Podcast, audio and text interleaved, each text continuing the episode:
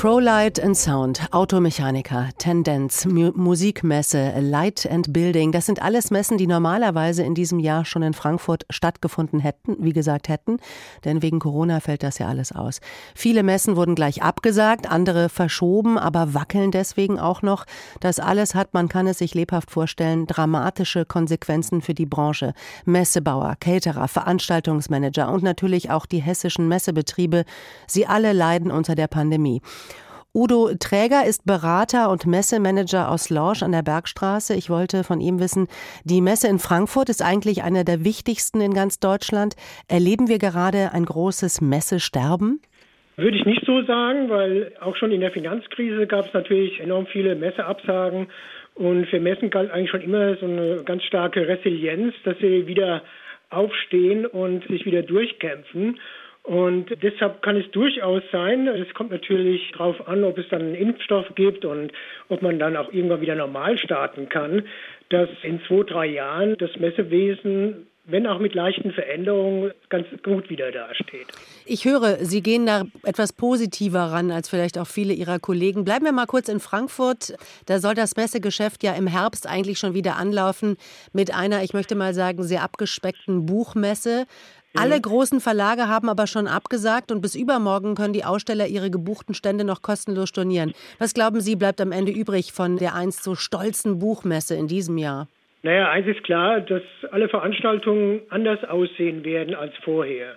Ich habe mir das mal ein bisschen angeguckt bei der Buchmesse und es sieht halt so aus, dass man schon mal davon ausgehen kann, dass die Internationalität darunter leiden wird, sowohl auf der Aussteller- als auch auf der Besucherseite. Man prognostiziert ja bereits, dass kaum Besucher aus den U S A oder Nordamerika kommen, keine Besucher aus Asien wohl anzutreffen wären. Also da ist schon mal eine deutliche Einschränkung. Ich bin aber nicht so ganz sicher, ob es in der Tat durch Absagen größerer Verlage jetzt die Messe in ihrem Ursprung gefährdet wäre, weil, weil diese Messe ja auch davon lebt, dass sehr viele kleine, teilweise Ein-Mann-Verlage dort präsent sind. Und oftmals ist es auch so, wenn große Absagen, da gibt es für kleine wieder bessere Chancen. Also insofern, man kann natürlich nicht in die Kristallkugel schauen. Die Zahlen gehen ja auch wieder hoch, die Corona-Zahlen.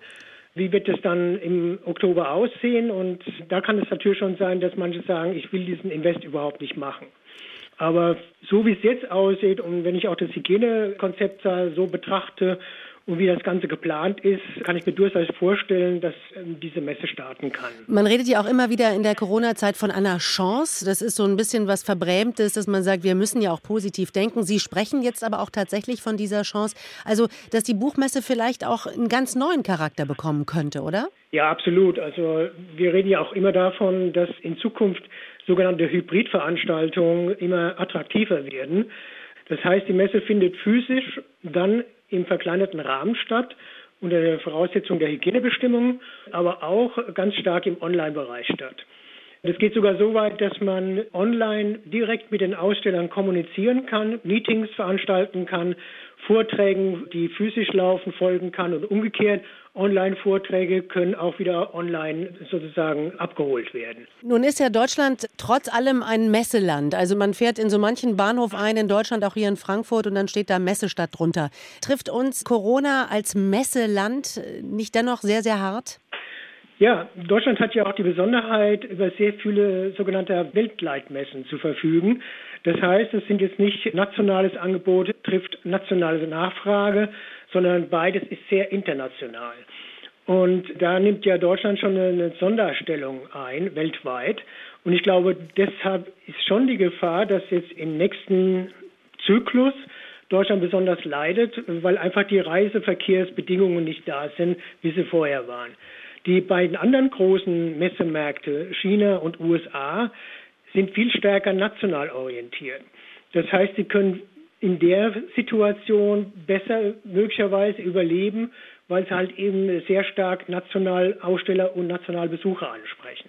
Herr Träger, Sie sind Berater und Messemanager. Wie ist Ihre Expertise in Zeiten von Corona gefragt? Ich bin in einem ähnlichen Lockdown wie fast alle, die mit Veranstaltungen zu tun haben, weil jetzt alle erstmal abwarten, was eigentlich geschieht. Das heißt, alle warten und sind fixiert auf politische Entscheidungen. Und insofern lebe ich sozusagen auch aus der Substanz.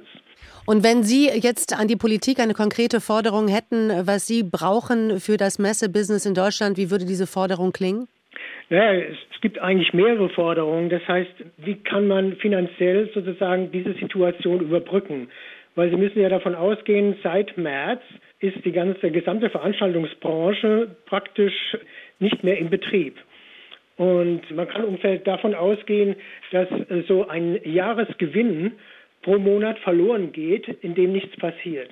Und es wurde ja viel vorausgearbeitet, also die ganzen Absagen beispielsweise im Frühjahr, wenn man jetzt eine Hannover Messe nimmt und so weiter, da haben zum Beispiel Standbauer extrem viel schon investiert und mussten eigentlich den ganzen April sozusagen Diskussion führen, wie geht's jetzt weiter und, und mussten mit Absagen kämpfen. Das heißt, hier muss eine viel größere und bedeutendere Unterstützung des Bundes passieren. Die Länder haben schon ein bisschen was getan dafür. Es beginnen jetzt ja auch im September die ersten kleineren Veranstaltungen. Aber vom Bund ist es zwar irgendwie bemerkt worden, dass eine Veranstaltungswirtschaft, die übrigens die sechstgrößte Wirtschaftsbereich in Deutschland ist, dass da tatsächlich irgendwas passiert, aber es ist noch nicht in eine systematische Unterstützung gemündet. Insofern leidet die Veranstaltungswirtschaft insgesamt ganz extrem und ist durch starke Insolvenzzahlen bedroht.